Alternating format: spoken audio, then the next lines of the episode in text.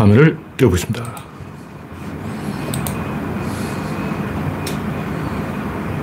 열여덟 개 화면에 떠야 되는데, 네, 화면이 뜨고 있습니다.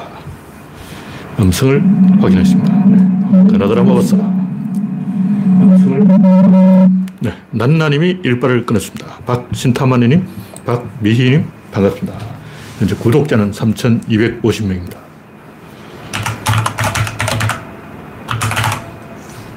네, 서티보님, 어서오세요. 최근에 날씨가 많이 풀렸죠. 그러나 열흘 후에는 다시 정상적으로 추워지겠습니다. 다음 주 일요일 딱 8일 후에 영하 10도, 그전에는 내일은 10도, 영상 10도, 화요일, 수요일, 목요일, 금요일까지 따뜻하다가 딱 주말에 맞춰서 춥네. 주말에 맞춰서 추워. 토요일은 영하 1도, 일요일은 영하 10도, 그 이후로 월요일은 영하 11도, 화요일은 영하 9도. 와, 오늘 겨울은 제 예상대로 덥다가 춥다가 정신이 없겠습니다. 어쨌든 저는 그렇게 예견을 했습니다. 왜 그렇게 얘기했냐면 어디 유튜브를 보니까 누군가가 좀 안다는 사람이 올겨울에 엄청 춥다는 거예요. 근데 제가 봤을 때 그 양반이 그 말 하기 전에 11월에 이미 추웠어요. 그 양반 주장이 뒷북이 아닌가. 네. 당근님, 올리원님, 김영창님, 반갑습니다. 현재 20명이 시청 중입니다. 여러분의 구독, 알림, 좋아요는 큰 힘이 됩니다. 화면에 이상이 있거나 음성이 나오지 않으면 말씀해 주시기 바랍니다. 첫 번째 꼭지는 윤석열 최종 변기. 지금 뭐 언론이 옛날에는 국힘당이 이긴다, 이긴다, 이긴다. 이렇게 새누리당 이긴다, 이겼다, 이겼다. 이러다가 폭망, 개망신을 당하고 이젠 진다 작전으로 가기로 한 것 같아요. 이번엔 민주당이 이긴다, 이긴다, 이긴다. 윤, 이준석도 벌써 어, 국힘당이 진다, 진다, 진다. 이런 작전으로 가는 거예요. 그러니까 작전을 바꿨어. 지난번에는 새누리당의 압승, 박근혜가 있고 안철수가 있는데, 음, 진리가 있냐.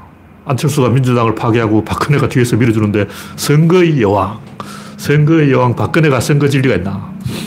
이렇게 계속 오도방정을 떨다가 개망신을 당하고 작전 변경. 이제 민주당이 이긴다, 이긴다, 이긴다. 이렇게 초를 쳐서 보수 대동단결.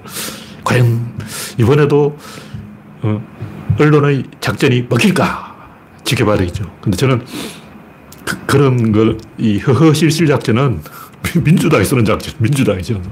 민주당은 이기고 있으면서, 아, 진다. 유시민이 청기누설에서 180석, 어, 108, 우? 몇석 정도 가능할 것 같아, 유시민. 아, 그건 뭐한 180석. 그래도 180석 했죠. 그러니까 유시민이 180석 하다가 재빨 입을 닫았는데도 그래서 조중동이 막 그걸 가지고 또 나발을 불었어요. 그래도 보수가 다 나와도 이겼어. 아니, 민주당이 이겼어요. 근데 이번에는 어떻게 될까? 이번엔 조중동이 국힘당 벌써 진다, 진다, 진다 이렇게 고춧가루를 뿌리고 있어요. 지난번하고 반대로 가기로 한 거야. 그럼 어떻게 될까? 근데 허허실실적 작전은 민주당이 쓰는 작전이야. 국힘당은 주먹으로 패는 거라고. 패. 몽둥이, 야구 빠따로 저 패는 게 국힘당 작전이라고. 박근혜가 여성이라서 잘 못 팬 거예요. 그, 패야 되는 거예요. 그 윤석열 패잖아. 그러니까 선거 공식으로 보면 보수는 트럼프처럼 스트롱맨, 빠따 작전으로 가는 게 맞습니다. 다시 말해서 민주당이 쓰는 작전을 예를 들면 모택동이 게릴라전을 한단 말이에요. 그럼 장개석이 나도 게릴라전으로 빠빠다 치자. 다 집에, 집에 가버려요. 모택동은 이미 그 가족들 호구조사를 다 해놓고 게릴라를 모집하는 거예요. 게릴라를 그냥 아무 막 모집하는 게 아니고 이미 호구조사 다 해. 근데 국민당 그게 아니잖아요. 그냥 길거리는 양아치 다 쓸어왔기 때문에 국민당은 호구조사가 안 돼 있어요. 그러니까 우리가 생각하기는 단순하게, 아, 공산당이 게릴라전으로 가니까 우리도 정규군 하지 말고 게릴라전으로 이겨보자. 머저리 작전. 그렇게 하면 더 참혹하게 집니다. 그러니까 윤석열의 그 작전이 병법상으로는 맞습니다. 대국이 쓰는 작전이 있고 소국이 쓰는 작전이 있는데 예를 들면 오나라가 군벌 연합이라고. 오나라는 사실은 그 손, 손씨 가문이 주군이 아니에요. 원래 손 씨가 덤보잡이였어. 손책, 손권 이 양반들이 원수를 부하였다고. 아무도 아닌 놈이었어. 그러다 보니까 손권이 원래 싸움 잘하는데도 일부러 원수를 밑에서 기고 있었던 게 다 이유가 있는 거예요. 원수의 명성에 기댄 거죠. 근데 손권이 조조처럼 하면 먹힐까? 안 먹힙니다. 아, 조조가 이런 방법을 쓰고 나도 따라해야지. 이건 뱁새가 황새 따라하는 거예요. 뱁새는 뱁새 걸음을 가는 게 맞고, 황새는 황새 걸음을 가는 게 맞고, 국힘당은 야구빠따 작전, 무조건 존나 패는 작전으로 가는 게 맞고, 민주당은 허허 실시. 민주당은 약하게 보여서, 음, 조국 신당 만들고, 이낙연 신당 만들고, 손혜원 신당 만들고, 음, 콩가루 집안 돼도 유권자에 의한 단일화, 이런 전략으로 가는 게 맞고, 국임당은 어차피 할배들의 투표율 높은데, 그런 허허실실 작전 하다가는 할배들 투표 안 해요. 아니, 실망해서 투표 안 한다고. 왜냐면 투표하는 맛이 있거든. 투표하는 맛이 뭐냐면 때려주는 맛이야. 어른들은 좁혀는 걸 좋아한다고. 음, 젊은이는 뭐냐, 똥침 전략이. 젊은이 똥침 주는 걸 좋아하고 어른은 귀사대기를 좁혀는 걸 좋아한다고. 그러니까 할배들의 투표 심리와 20대 젊은이의 투표 심리가 다르거든요. 다르다고.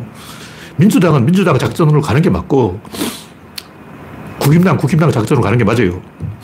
그래서 제가 봤을 때 윤석열이 자기 전략을 바꾸지 않습니다. 바꾸면 더 멸망이에요. 네. 최종 보스가 아니고 최종 멸망. 아, 여기 전기가 약간 이상했어, 지금. 전구가. 순간정제, 순간정제. 네. 당근님, 올리원님, 김영철님, 그레스방님, 이영수님, 소장군님, 반갑습니다. 현재 46명이 시청 중입니다.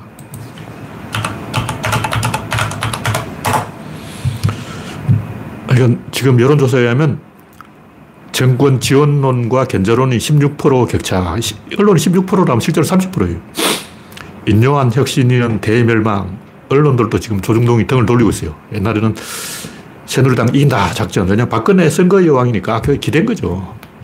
박근혜가 마술을 부려주겠지. 지금은 윤석열이 선거의 여왕이 아니고 선거의 개망난이 선거의 개망난이. 그래서 윤 석열의 최고의 도박, Broken Arrow 작전. 완전히 깽판 쳐서 보수 위기를 몰고 가면 결집하겠지. 히틀러 작전. 어쩌면 기적이 일어날지도 몰라. 히틀러도 그런 소리를 했어요. 옛날 그 프로이센 시절에 러시아의 표트르 3세가 베를린을 정복하고도 스스로 물러났어. 그런 기적이 또 일어나지 않을까. 루즈벨트가 죽으면 뭔가 기적이 일어나지 않을까. 근데 루즈벨트가 죽었어요. 죽었는데 기적이 안 일어났어. 하여튼 윤석열 최종 병기 있습니다. 선거 지면 하야하겠다. 이 공약을 내서라. 국힘당이 120석을 못하면 하야하겠다. 이걸 공약으로 걸라고. 이 공약 먹힌다니까. 최소 120석은 해. 윤석열이 어, 국힘당은 120석 못하면 하야하겠다 공약을 걸면 제가 볼 때 130석도 가능합니다. 지금 해야 돼, 그 왜냐하면 선거 기간에 그 말하면 탄핵돼. 노무현 대통령이 선거 기간에 어, 민주당 열린우리당 지지했다가 탄핵됐잖아. 네. 다음 곡지는 국민은 김건희를 거부했다. 윤석열은 김건희 특검을 거부권 행사하지 말라 70% 찬성, TK도 67%. 김건희를 살리기 위한 특검 반대는 안 된다. 이게 무슨 얘기냐면 유권자들은 정치인의 약점을 잡는 걸 좋아해요. 다시 말해서 이재명은 약점이 있으니까 안 될 거다 아니고 약점이 있으니까 될 거다 이렇게 가는 거예요. 약점이 있어야 돼. 그래야 말을 듣거든. 약점이 없는 놈 말을 안 들어. 그래서 김건희가 문제가 있다는 걸 알면서 찍어준 거예요. 왜냐하면 김건희가 사고를 쳤기 때문에 이제는 윤석열이 고분고분하게 국민의 말을 듣겠지 이렇게 착각을 한 거야. 근데 실제로는 어떠냐. 후한무치 얼굴에 철판 깔고 지금 인용안을 왜 내쳤냐고요. 김기현이 이렇게 그러다가 김기현, 김건희 특검을 어쩌려고? 그래서 제가 볼때 김기현이 전화를 해가지고 너 그러다가 김건희 날아가는 수가 있다. 김건희 깜빵에 가면 너 패닉에 빠지잖아. 기적이 누가 가려주냐. 전 그 윤석열의 흘러간 바지에 뭔가 비밀이 있다고 봐요. 그 누군가가 뭔가 챙겨주고 있어. 나도 정확하게는 알 수 없는데, 그 뭐, 이상, 외국에, 저, 어, 영국 여왕을 방문해도 바지를 이상하게 입고요. 뭐가 있어. 누군가 따라다니면서 챙겨주고 있는 거야. 그 사람이 김건희가 아닐까. 그럼 김건희가 구속되면 윤석열은 패닉에 빠져서 하야하지 않을까. 김기현이 그걸 넌지시 물어보니까 윤석열이 아뜨거라 하고 인용안을 내쳤다. 이게 또 이제 제가 주장하는 업무론입니다. 제가 확인한 게 아니고 제가 주장하는 업무론.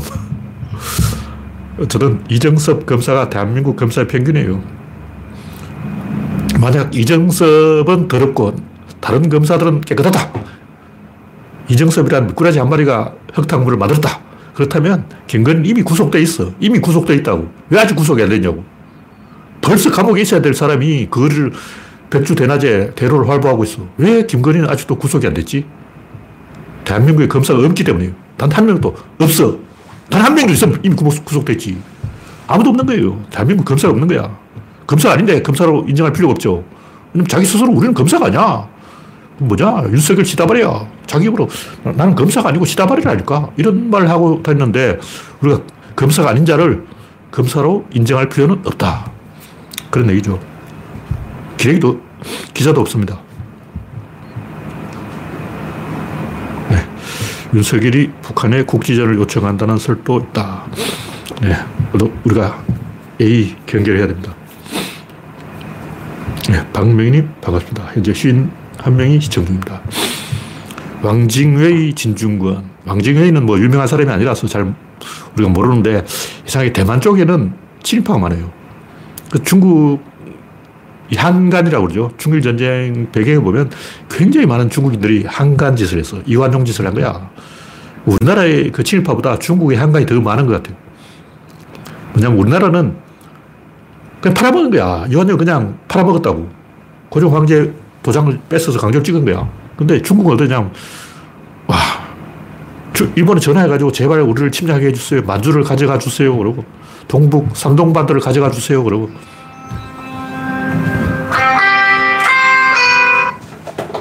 네, 지금 전화 못합니다. 에씨. 갑자기 전화가 와서 끊었습니다. 근데 광고 전화였던 것 같아요.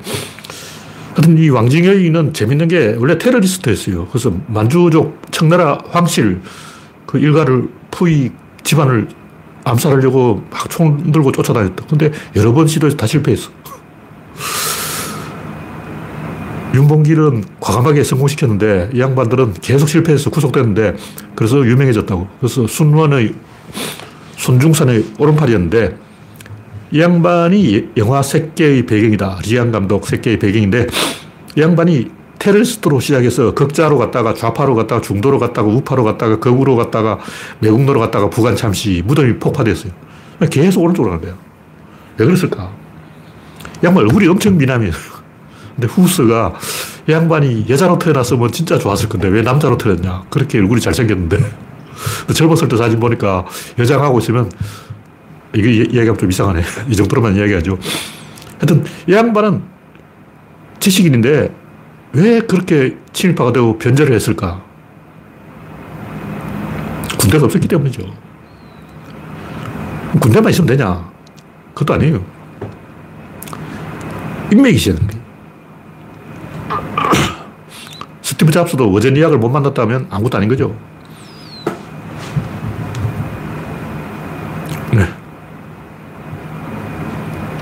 진중은 저런 짓을 하는 이유도 진중권뿐 아니라 금태섭이라든가 뭐 굉장히 많은 사람들이 슬금슬금 오른쪽으로 갔어요. 왜 그랬을까? 대부분 보면 인맥이 없어. 그 제가 항상 하는 얘기지만 공천을 할 때 인맥 없는 사람 공천하지 말라고. 뭐 치과의사를 갑자기 공천했다. 치과의사가 민주당 들어왔다. 인맥이 없어요. 나가는 거야. 금태섭이 왜 저러냐. 금태섭 입장에서 생각해 보라고. 내가 금태섭이야. 잘났어. 조선일보에서 전화가 온다고. 인터뷰하자. 해야지. 근데 자기 주변에 내가 금태섭이다. 강남에 산다. 부자다. 검사, 변호사 출시다. 내 주변에 서초동에 사람 오면 알.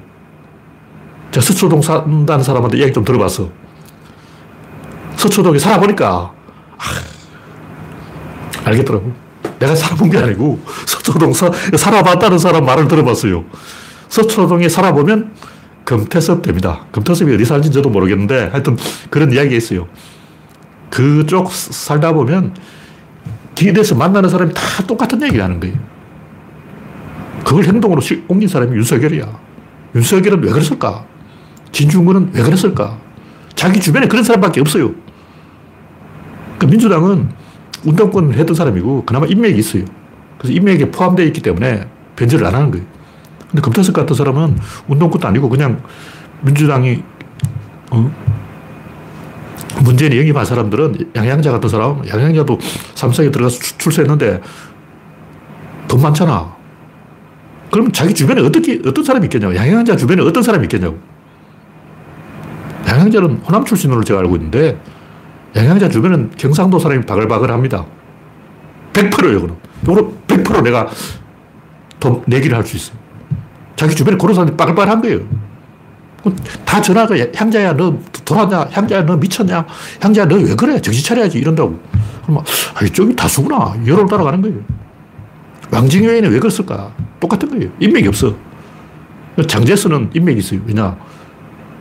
황포 군관학교 교장이야. 내가 교장이라고. 내 제자들 쫙 깔렸어. 얘도 내 제자, 얘도 내 제자, 제자, 제자, 제자, 제자. 다 군인들이야. 다 충성하잖아. 전두환도 인맥 가지고 한 거예요.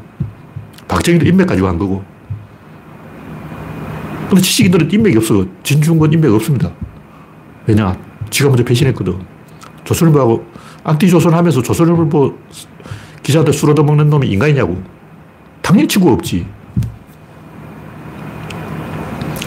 자기 사람이 없으면 결국 이 지렛대의 법칙이, 이 지렛대가 있어야 움직이는데, 유비는 지렛대가 있어. 그냥, 요, 요 지렛대 관우, 요 장비, 조운, 황충, 마초, 이렇게 오장군 있다. 요 지렛대로 움직이는 거예요. 조조도 자기 사람이 많아요. 천하의 명장들을 다 데리고 있다고. 자기 사람이 없는 사람이 남의 힘을 이용해야 돼요. 남의 힘을 이용하다 보면 점점점 그게 윤석열의 힘이고 일본 제국의 힘이고 결국 호르몬을 따라가는 거죠. 그래서 제가 리들리 서코스 나폴레옹 이야기 듣는데 나폴레옹을 제대로 분석할 사람 없습니다. 옛날에 그 일본의 그 누구야? 카이사르 이야기한 사람 로마인 이야기 시오노나나미. 그 양반도 그때는 좀 아는 척 했지만 아, 솔직히 너무 몰라요 너무 몰라. 대화가 통할 사람이 없어 대화가 통할 사람이 없어. 우리 그냥 왕징의 그 매국노다 이완용 매국노다 뭐 진중권 또라이다. 뭐 의미가 없는 거예요. 왜 기계적 법칙으로 가게 돼 있습니다. 왜 흐름에 올라타 버리면 급류에 올라타 버리면 빠져나올 수가 없어요 명성을 쫓는 사람을 조심하라 명성을 탐하는 사람은 100% 급류에 휘말리게 돼 있어. 그리고 수렁에서 못 빠져나옵니다. 어쩔 수 없어요. 호르몬이 그렇게 시킨 도주로. 아까 얘기했듯이 내가 서초동에 사는 검사다. 내 주변에 그런 인간만 쫙 깔려있는 거야. 못 빠져나옵니다. 노무현 같은 사람은 훈련된 사람이고, 김대중 같은 사람은 특별히 훈련된 사람이고, 그런 사람도 그런 시대를 타고나야 되는 거예요. 지금 21세기 지금은 김대중 노무현 같은 사람도 이제 안 나오는 거예요. 친구가 없어. 일단 노무현 대통령이 김해 사람인데 김해 무현이가 떴다 하면 야 무현이가 왔다 서울에서 내려왔다 아, 그럼 술 먹어야지 하고 우르르 한 20명 온다고 어느새 노무현 대통령이 우연히 김해 또 들렀는데 어, 그 장류에 그뭐 어, 심심해서 거제도 앞바다에 한 사람 먹자 갔는데 벌써 사발통로 돌았어 벌써 20명이 와가지고 진치고 있다고 무현아 하고 뛰어오는 거야 20명이 뛰어와 그게 70년대 인간이 70년대. 근데 이미 지금은 21세기잖아. 지금은 김해에 노무현 같은 사람이 산다고 치고 지금 김해에 노무현 같은 사람이 나이가 딱 40살이다. 김해 내려가서 야, 내가 왔다. 오랜만에 고향 왔다 해도 전화도 한 놈도 안 지나와. 요즘은 한 놈도 안 지나와요.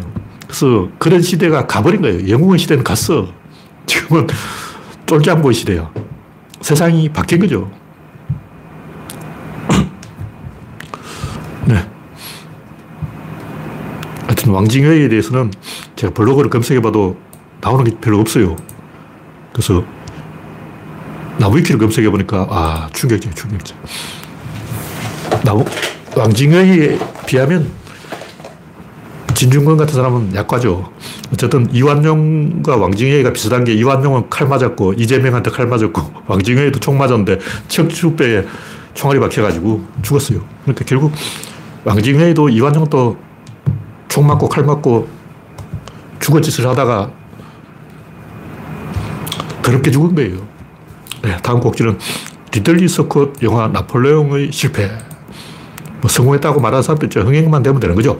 제가 글래디에이터를 옛날에 봤는데, 와, 그거 보고 오바이트한 줄 알았어요. 이런 최악의 최악의 최악. 다시 봤어. 다시 보니까 볼만 하더라고. 왜냐면 처음에는 이게 로마 역사에 대한 영화인 줄 알고 굉장히 초집중을 해서, 아, 로마사가 나오는구나. 시오노 나나미하고 비교해 봐야 되겠다. 이런 생각으로 보니까 완전 개판인 거예요. 그래서, 와, 오바이트가 쏠리는 거예요. 근데 나중에 다시 생각을 해봤죠. 제가 어릴 때 중학생 때 TV로 진홍호의 도적이라는 영화를 봤는데 그게 하도 재밌어서 나중에 다시 봤어요. 50살을 먹어서 중학생 때 본 영화를 다시 보니까 재미가 하나도 없는 거야. 어렸을 때 흑백 TV로 봤을 때는 너무너무너무 재밌어서 뒤집어, 뒤집어 졌어. 근데 50살 돼서 16살 때 보던 영화를 다시 보니까 너무너무너무 재미가 없어서 못 보겠는 거야. 내 기억 속에는 완전히 막 와, 처음부터 그 재미로 떡칠이 되는데 다시 보니까 재미가 요만큼도 없어. 관점이 다르다는 거죠. 그래서 좀비 영화 본다는 기분으로 그래 그레디에이터는 좀비 영화야. 이건 로마 역사 이야기가 아니야. 좀비 영화 본다는 기분으로 보니까 아 볼만하네. 재밌더라고요. 나폴레옹에 대한 평가도 특히 이용철 평론가 같은 사람은 극찬을 해놨는데 뭐 그림이 좋다. 네, 내가 없으면 재밌을 수도 있어요. 저 같은 사람은 좀 아는 사람은 불행하다고. 재미있는 영화를 재미있게 볼 수가 없어. 어쨌든 영국인이 나폴레옹을 찍었다는 것은 일본인이 이순신을 찍었다는 거예요. 일본 영화 감독이 이순신의 일대기를 영화로 만들었다. 망한 거죠. 지젤리 스코스의 역사를 다룬다는 건 제가 볼 때 무리 대선에 미장센은 괜찮다. 스펙타클도 있다. 근데 우리가 영화를 좀 논할 때는 그런 게 아니잖아요. 그냥 어린애들 뭐 영화 이야기하는 거고 우리는 좀 어른이잖아. 우리는 아는 사람이라고. 머릿속에 적어도 지식 있잖아. 우리 같은 사람이 보기에는 영론을 이야기해야 돼. 삼국지 이 뼈대가 뭐냐? 영론이에요. 영론을 빼고 삼국지를 이야기한다는 건 덩신의 삽질. 삼국지에서 가장 빛난 장면은 조조와 유비가 영웅에 대해서 이야기하는 거예요. 근데 사람들은 조조를 간웅이라 그러고 유비만 영웅이라 그러는데 혹은 이제 좀 안다는 사람들은 유비도 찌질이다. 그런데 내가 볼 때 유비를 찌질이로 아는 사람은 진짜 역사를 똥꼬로 배운 놈이에요. 그 사람은 역사의 본질을 몰라! 역사를 좀 공부하면 깨달음을 얻으면 아, 유비가 왜 대중들에게 인기를 얻었는지 알게 됩니다. 왜냐면 진시황이 천하를 통일했어요. 근데 바로 무너졌어요. 왜 무너졌을까? 시스템을 못 만든 거예요. 그냥 천하 통일 하고 억지 강제 통합을 한 거지 시스템적으로 통합되지 않았다. 그걸 통합한 사람이 누구냐? 고제 유방이다. 옛날에 고조라고 했는데 요즘은 고제라고 하더라고. 고제 유방이 시스템을 만든 거예요. 근데 그 시스템이 이제 함을 갔어. 그럼 새로운 시스템이 나와야 되잖아. 언제 나왔냐? 송나라 조광윤이 만들었어요. 송나라 조광윤까지 어? 아, 당나라도 조금 했어요. 당나라의 절도사 제도, 그리고 송나라의 유교 제도. 그러니까 한나라가 망하고 개판이 계속되다가 다시 당나라가 시스템을 한번 만들고, 그 다음 송나라가 시스템을 만드는데 당나라는 이민족이에요. 그 중국식 시스템이 아니야. 그래서 당나라는 계속 전쟁을 했어요. 제국이라고. 당나라는 계속 고구려를 침략하고 토벌을 침략하고 그래 전쟁하다가 망했어. 그러니까 한나라는 안정된 시스템이었는데 그 시스템 폭망, 조조는 시스템을 못 만들었어요. 근데 당나라는 시스템을 만들었지만 그것은 이민족 방식의 시스템이지 한족 방식의 시스템이 아니야. 한족 방식의 시스템 누가 만들었냐? 송나라 조광렬이 만들었다. 그리고 명나라 주원장이 그걸 답습한 거예요. 그래서 청나라도 이 당나라 시스템이기 때문에 계속 정복을 합니다. 청나라도 유구르족을 다 죽이고 중가르족을 완전히 말살시켰어요. 민족 하나를 없애버렸어. 그때 데려다 놓은 사람이 위구르인들 그냥. 중가르를 청나라가 싹다 죽이고 인종 청소를 하고 서역에 사람이 안 살게 됐어요. 그텅빈 땅에 유그런도족 불러가지고 너도 여기 와서 살아라. 이게 끌고 온 거죠. 그러니까 영웅론을 우리는 이야기해야 된다고. 영웅이 뭐냐? 이걸 이야기해야 돼. 우리는 이제 주사파의 품성론 영향을 받아 영웅이란 얼굴이 잘생기고 덕성이 뛰어나고 인격이 뛰어나고 신념이 있고 의지의 한국인이고 참을성이 강하고 막 대인의 풍모를 가지고 막 멀리서 봐도 막 후광이 번쩍번쩍 영웅은 머리 뒤에서 후광이 번쩍번쩍하고 로맨은 못생겨서 영웅이 아니야. 이 개소리고. 아직도 제가 봤을 때는 영웅론을 이야기하는 다 그런 수준 미달, 치사빤스, 시오노 나나미 수준에서 놀고 있어요. 시오노 나나미가 영웅론을 한다는 말이 되냐고! 쪽팔리게. 너희가 영웅을 알아? 감히 리들리 스콧이 영웅을 이야기할 수 있어? 리들리 스콧이 말한 영웅은 스파이더맨이에요. 스파이더맨 찌질이 아니야. 왕따, 왕따. 왕따가 어느 날 갑자기 독거미한테 물려가지고 spider가 막 거미줄 튀어나와. 스파이더맨이나 찍으라고. 왜 그러냐면 영국인이라서 그래요. 영국인 안 돼. 진짜 영, 영웅이 뭐냐? 다음 단계를 내다보는 사람이에요. 그 당시 이 세계를 지배하고 있는 기독교 공화국 안에서 계급 논리였어요. 왜냐면 왕들은 다 친척이야. 왕과 귀족은 절대 계급이 같지 않아요. 왕이 있고, 그런데 귀족이 있고, 부르주아가 있고, 농노가 있고, 계급이 있는 거예요. 근데 유럽의 모든 왕들은 다 사촌이라고. 전쟁을 해도 사촌끼리 전쟁하는 거야. 그럼 이제 사촌이 전쟁하면 6촌이나 8촌들은 가만히 있냐. 걔들이 계속 감나라, 배나라 이렇게 된다고. 그러면 전쟁이 이제 사촌끼리 전쟁하다가 어느 정도 6촌과 8촌과 3촌들이 말려가지고 휴전되는 거예요. 그래서 국가가 유지된다고. 그런 시스템을 깨버린 거예요. 그럼 계급 공백이 발생합니다. 그럼 사람들이 이제 핵가닥 해버리는 거예요. 그 계급의 빈자리를 뭐가 메우냐면 민족주의가 메우는 거예요. 민족주의가 뭐냐? 그거 이해하는 놈이 없어. 왜 민족주의가 발생했을까? 그걸 이해를 해야 돼요. 세계를 발견한 거예요. 민족이라는 게 뭐냐면 시골 농민들이 총을 들었어. 농민이 갑자기 총을 손에 쥔 거야. 그럼 야, 내가 손에 총을 쥐었어. 파리 한번 가봐야지. 파리만 가냐? 모스크바도 가보는 거야. 죽어도 좋아. 이렇게 되어버린 거야. 1차 세계대전 호주 촌놈이 그게 아마 오스트레일리아라는 영화일 거예요. 호주 촌놈이 어, 유럽에 한번 가봐야지. 호주에서 죽겠냐고. 그, 그 당시 호주는 죄수들이 유배되는 유배지잖아. 내가 유배지에서 태어났는데, 사막에 태어났는데, 버려진 촌놈인데, 야 내가 비행기 한번 타고, 배 타고, 이집트도 가고, 영국도 가고, 파리도 가고, 오스만 제국도 가고, 신났어. 죽어도 좋아. 가는 거야. 그게 민족주의예요. 우리는 뭐 민족주의라는 것은 민족을 어쩌고저쩌고 할게 개소리고, 촌놈이 총을 쥐면 갈 때까지 가보자. 이게 민족주의라고. 그래서 이런 거를 그 진중권 같은 사람들 절대 이해를 못 해요. 정의당 같은 사람들이 왜 노무현 대통령이 그렇게 할까? 그 이해를 못 하는 거예요.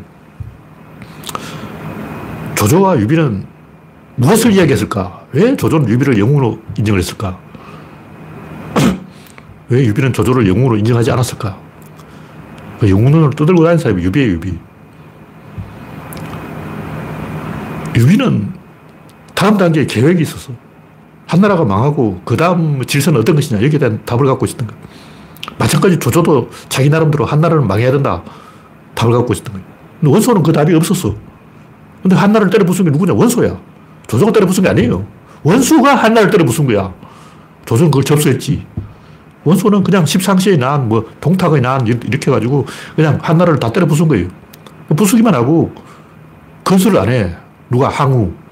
항우는 진시황이 만든 시스템을 다 때려 부쉈어요. 그럼 새로운 시스템을 만들어야 될까요? 안 만들어. 카이사르, 로마를 때려 부쉈어요. 공화정을 때려 부쉈다고. 그럼 새로운 걸 만들어야지. 죽었어요. 새로운 걸 만드는 사람은 아우스 투수죠. 항상 보면 때려 부순 사람이 있고 새로운 시스템을 만드는 사람이 있는데 제가 이야기한 항우라든가 카이사르라든가 나폴레옹이라든가 이런 사람들이 새로운 시스템을 못 만들었어요. 때려 부수긴 때려 부었어. 근데 영웅이라는 것은 낡은 것을 때려 부수고 새로운 것을 만드는 사람인데 일단 징기스칸 아랍을 다 때려 부쉈잖아. 근데 새로운 시스템을 만들었냐? 못 만들었어요. 뭐, 겉으로 보면 그래도 한 150년 갔으니까 징기스칸도 좀 오래 갔지. 왜냐하면 옛날에 100년 간 나라 흔치 않아요. 근데 징기스칸 나라 좀 오래 갔어요. 50년도 못 가.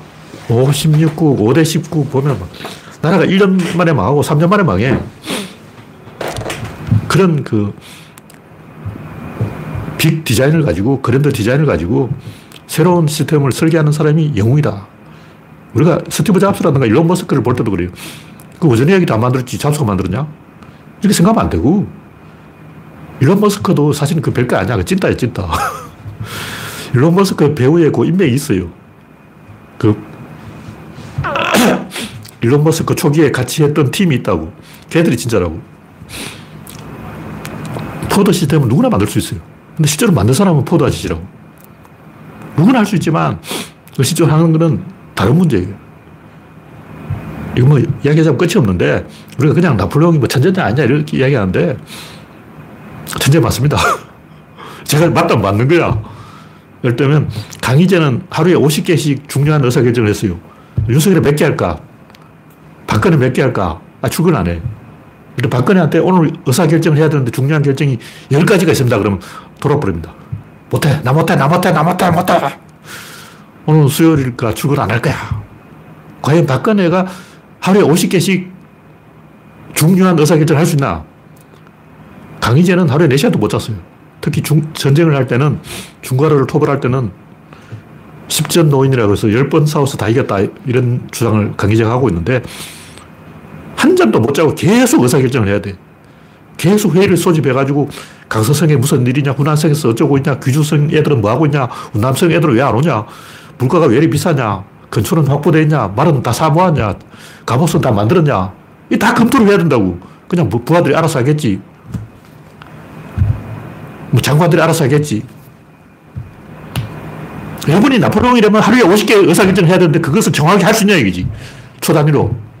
막 보고가 들어오는 게 사방에서 막 보고가 들어와. 막 들어와. 근데 대장님 어떻게 해야 되냐고 그런데 Band of Brothers 보면 그때 막 가만히 있어요. 멍청한 대장은 그 상황에서 어떻게 하냐면 아무것도 안 해요. 하품을 해. Band of Brothers에 보면 그 장면이 나와요. 막 돌격해야 되는데 갑자기 하품하고 낟가리 뒤에 숨어서 아무것도 안 하고 있어요. 1초에 10가지 결정을 해야 돼요. 그걸 하는 사람 천재라고. 제가 저번에 이야기했는데 하루에 보고서 이만큼 쌓입니다. 그걸 노무현 대통령이 다 읽어야 돼요. 근데 이해찬이 이만큼 읽고 노무현이 이만큼 읽는 거야. 그럼 박근혜는 그걸 누가 읽냐? 최순실이 읽고 있는 거예요. 그걸 최순실이 읽고 있으니까 나라가 도, 돌아가겠냐고. 그럼 박근혜 왜 아닌지 아예 못 읽어요. 박근혜한테 하루에 보고서 이만큼 읽으라면 읽겠냐고. 근데 나폴레옹 그걸 하는 사람이라니까. 나폴레옹 왜 천재냐? 그걸 하니까 천재지. 하루에 50가지 중요한 의사결정을 할수 있는 사람은 천재예요. 근데 보통 지휘관은 그렇게 안 합니다. 어떻게 하루에 50가지 결정을 하냐고. 하루에 3가지 결정하기 힘든데. 굉장히 스트레스를 받아서 보통 사람은 위장병 걸려가지고, 물론 나, 나폴레옹도 나중에 위장병 걸려서 배를 계속 이렇게 있는 이유가 뭐냐면, 나폴레옹 이렇게 하고 있는 이유가 뭐냐면, 너무 스트레스를 받아서 위장병 걸린 거예요. 왜냐면 하루에 50가지 결정을 해야 되기 때문에. 그럼 나폴레옹 왜 죽었냐? 그렇게 잘난 영웅이라면 그 50가지 의사결정을 안 해서 죽은 거예요. 나이가 들면 그렇게 못합니다. 왜냐하면 상하관계가 되기 때문에 수평관계일 때는 사방에서 50개의 전화를 동시에 받아야 돼요. 이 전화 받으면 저 전화 받고 또 전화 받고 전화 받고 막 받아야 되는 거야. 근데 나중에 어떻게 그냥 부하들한테 다 시키고 자기를 안 해요. 그냥 스트레스를 받기 때문에 배 만지고 있는 거야. 아, 배 아파. 모텔에서 나폴레옹이 진 이유가 뭐냐. 배가 아파서 박사에 들어가서 배 만지고 있었어요.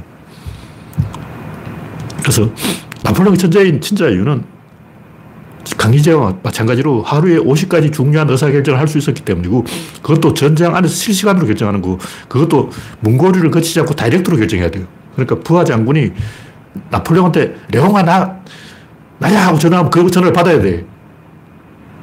어, 노무현 대통령하고 치고 고향 친구가 뭐야 나야 하고 전화하면 그 전화를 안 받고 저 새끼 왜 나한테 전화 이러면 이렇게 되는 거예요. 노무현 대통령도 추미애 전화를 안 받아서 삐졌다는 소리 있는데 그 전화를 받았어야 되는 거예요. 그것도 안희정이 그 대신 받으면 안 되고 직접 받아야 돼. 훌륭한 리더의 자격, 하루에 50가지 중요한 전화를 다른 사람 거치지 않고 직접 받는다. 그게 진짜 천재예요. 1초 만에 판단을 해야 돼. 근데 이거 이야기하면 끝이 없고, 시간이 부족하니까, 이 정도로만 이야기하고, 하여튼, 필승법이 있고, 그 필승법을 깨는 필승법도 있습니다. 근데 나폴레옹은 필승법을 깨는 필승법이 아니고, 그냥 필승법이에요. 필승법을 깨는 필승법을 구사하면 땅이 넓어야 돼. 러시아, 청야전술, 고구려, 수나라를 격파할 때 보급선이 늘어지게 해서 깬 거예요. 근데 당나라는 어떻게 했냐. 당나라는 중간 거점을 계속 만들었어. 계속 보급을 중간중간에 쌓아놨어요. 그냥 원소는 오소에다 식량을 쌓아놨는데 당나라는 여기도 쌓아놓고 여기도 쌓아놓고 여기도 쌓아놓고 계속 보급 거점을 만든 거예요. 그러니까 계속 이기려면 나폴레옹이 러시아까지 가면서 계속 중간에 보급 거점을 만들어야 돼. 근데 나폴, 나폴레옹 성질상 그렇게 못하지. 그러니까 나폴레옹이 필승법도 있고 그 필승법을 깨는 필승법도 있고 그 필승법을 깨는 그 위에 필승법도 있는 거예요.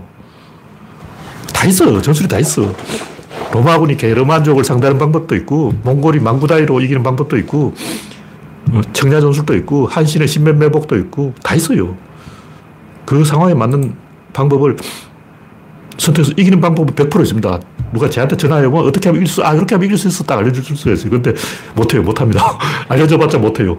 왜냐, 아까 얘기했듯이 하루에 50가지 의사결정을 못하기 때문에, 음, 띠란 사람이, 예를 들어 윤석열이 나한테 전화한다고 해서 내가 저, 병법을 알려준다고 해서 윤석열이 하냐? 안 해요. 어떻게 하루에 50가지 결정을 하냐고. 나폴레옹은 천재이기 때문에 하루에 50가지 결정을 할 수 있는 사람이고 대부분은 그걸 못한다. 네, 다음 곡기는 검태서 늦었다. 윤석열이 지금 국정 방향 틀어도 늦었다 하고 뒷북을 쳤는데 그 뒷북이죠. 윤석열이 당선되기 전에 그 이야기를 해야지. 당선되고 난 다음에 그 이야기 하면 뭐냐고. 검태섭 양반도 늦었다. 양반도 아까 얘기했듯이 자기 주변에 그런 사람이 수백 명 있어요. 그 흐름 따라간 거예요. 검태섭이 그렇게 하는 이유는 자기 주변 친구들이 태섭아 너 뭐하고 있냐. 태섭아 너 정신 차려. 태섭아 너 바보냐. 계속 이런 전화를 해서 그런 거예요. 소인배죠. 극기봉례가 안 된다. 다음 곡지는 삐뽀 삐뽀 119 하정훈 사기꾼. 양반도 원형 저격수로 떴다고 그러는데, 양반도 소아과 의사 주제에 지가 무슨, 어, 저출산 정책을 세우겠냐고. 어, 창조과학회도 그렇고, 환빠도 그렇고, 다 보면 전공 분야도 아닌 게 역사학자 아닌 사람이 역사에 감나라 배너라고, 어, 박사는 박사인데 그 분야의 박사가 아니야.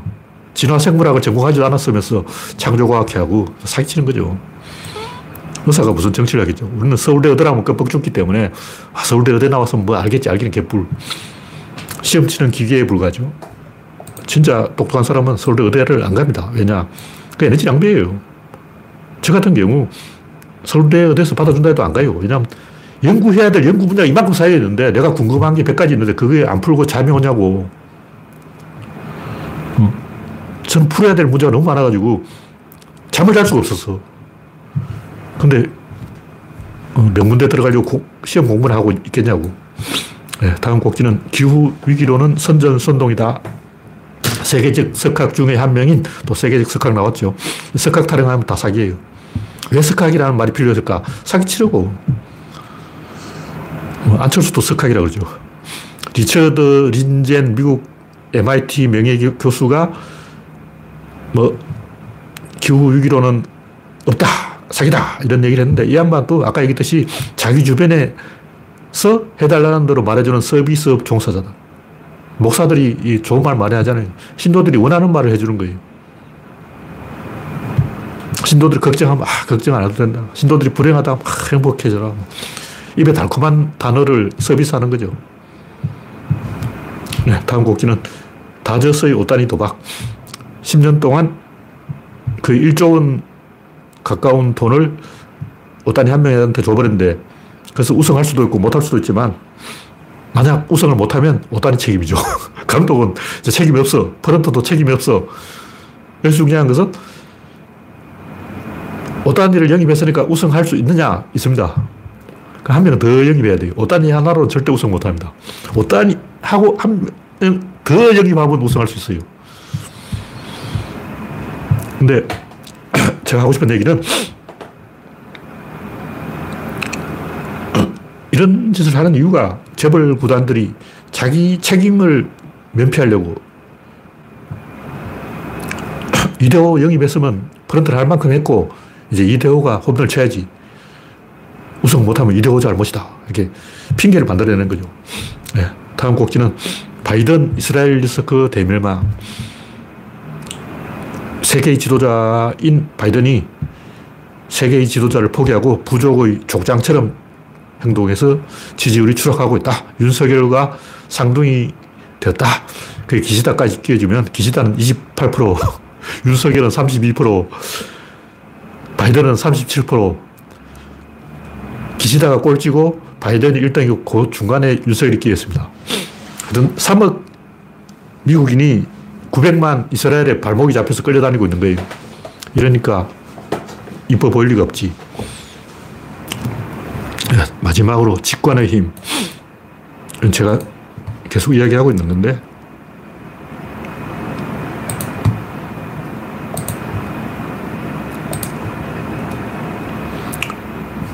우리가 세상을 바라보는 것은 이분법이라는 거죠. 원인과 결과. 이건 다 아는 거 아니야. 입력과 출력. 이거 잘 모르는 거예요. 원인과 결과는 아는데, 그게 입력과 출력이라는 걸 사람들이 잘 몰라.